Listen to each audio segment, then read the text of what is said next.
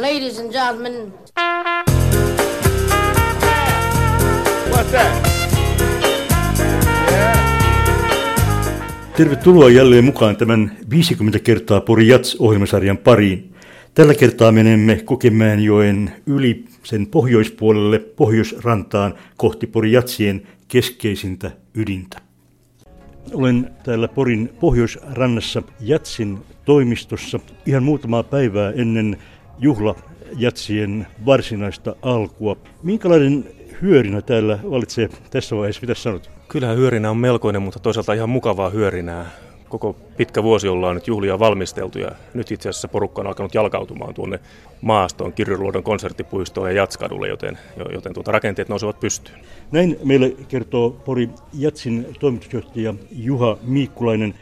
Olet Juha ehtinyt olla tämän kansainvälisen musiikkitapahtuman Jatsfestivaalin luotsaajana nyt kolme vuotta ja olet siirtymässä kokonaan kansainvälisille vesille melko pian heti tämän festivaalin, juhlafestivaalin jälkeen. Mitä nämä kolme vuotta ovat sinulle opettaneet, antaneet? Tuo on hirmuisen hyvä kysymys. Kyllähän tämä on kaiken kaikkiaan ollut valtavan iso oppi. Orjatsi on yksi Suomen, voisin sanoa, tunnetuimmista brändeistä, tapahtumabrändeistä myös. Tässä tehdään verkoston kanssa töitä. Itse olen pitänyt semmoista ohjenuoraa, että, että koko ympärillä se hyvä tiimi, huolehdi, että talous on tasapainossa ja, ja tahtotila on kunnossa. Ja näitä kolmea olen tässä yrittänyt sitten taustalla pitää enemmän tai vähemmän mielessä. Tämä sinun pestisihän on nimenomaan sellainen pesti, että missään yliopistossa tai instituutissa ei voi suoraan opettautua kansainvälisen musiikkijuhlan toimitusjohtajaksi. Mitä nyt itse asian keskiössä olevana ajattelet, että mitkä kaikki ominaisuudet ja taidot ovat tarpeen tässä tehtävässä? Kyllä varmaan yksi keskeisimmistä on, on se, että kykenee saamaan verkoston tekemään yhteisen päämäärän eteen töitä. Tässä tehdään yhteistyötä monen, monen tahon kanssa, joten tuo verkoston kanssa toimiminen ja verkostojohtaminen on hirmuisen tärkeää. Tietysti tapahtuman kehittäminen on myös, myös oleellista perinteitä kunnioittain, mutta kuitenkin niin, että sitten jos mietitään niitä asioita, joita yleisö meissä arvostaa, muun muassa taloustutkimuksen mukaan, niin meillä nousee aina kolmisen asiaa tärkeiksi. Yksi on festivaalin puitteet, se miljöö, missä me toimimme, Eteläranta, Pohjoisranta, Kokemäenjoki, Kirluodon konserttipuisto.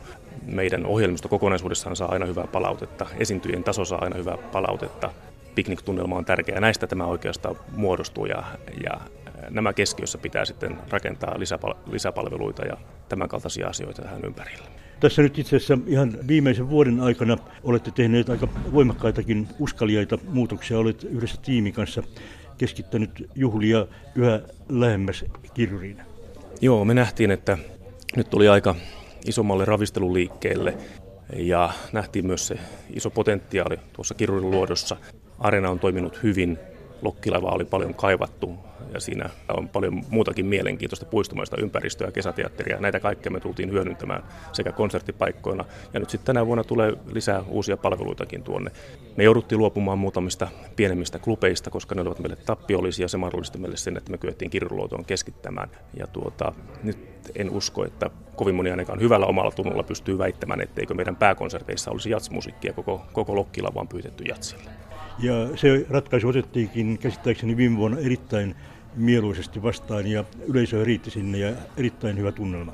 Joo, uskon, että siellä oli tämmöistä latautunutta ja hieman maton alle lakaistua tarvetta olemassa ja Lokkilava sai kyllä hyvän vastaanoton ja mikä hienointa, niin nyt tänä vuonna sitten Wayne Shorter muun muassa pääsee Lokkilavalla kajauttelemaan fanfareita. Toisaalta tänä vuonna me tuonne Kirjuluodon konserttipuiston alueelle tuodaan sitten myös iso, noin 3-4 tuhannen hengen ulkoilmateltta. Tedille omistettu. Tedille omistettu teltta, Tedin teltta ja sinne ainakin osa sitten pääsee sateensuojaan, jos tuollainen keli sattuu.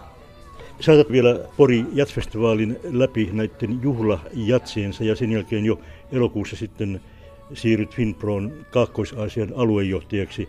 Onko jo pakkausumat hyvässä kunnossa? Kiitos kysymästä. Kyllä, kyllä tässä, tässä tuota, talvi ja kevät on, on, on tietenkin noitakin asioita jouduttu miettimään. Ja olisiko kolmisen viikkoa sitten meiltä lähtenyt semmoinen 19 kuutiota tavaraa kontissa seilaamaan tuonne päivän suuntaan ja Malesian Kuala Lumpuriin. Joka tapauksessa iso homma muuttaa toiseen maanosaan. Onhan se iso ja me ollaan asuttu kymmenen vuotta samassa omakotitalossa täällä Porissa.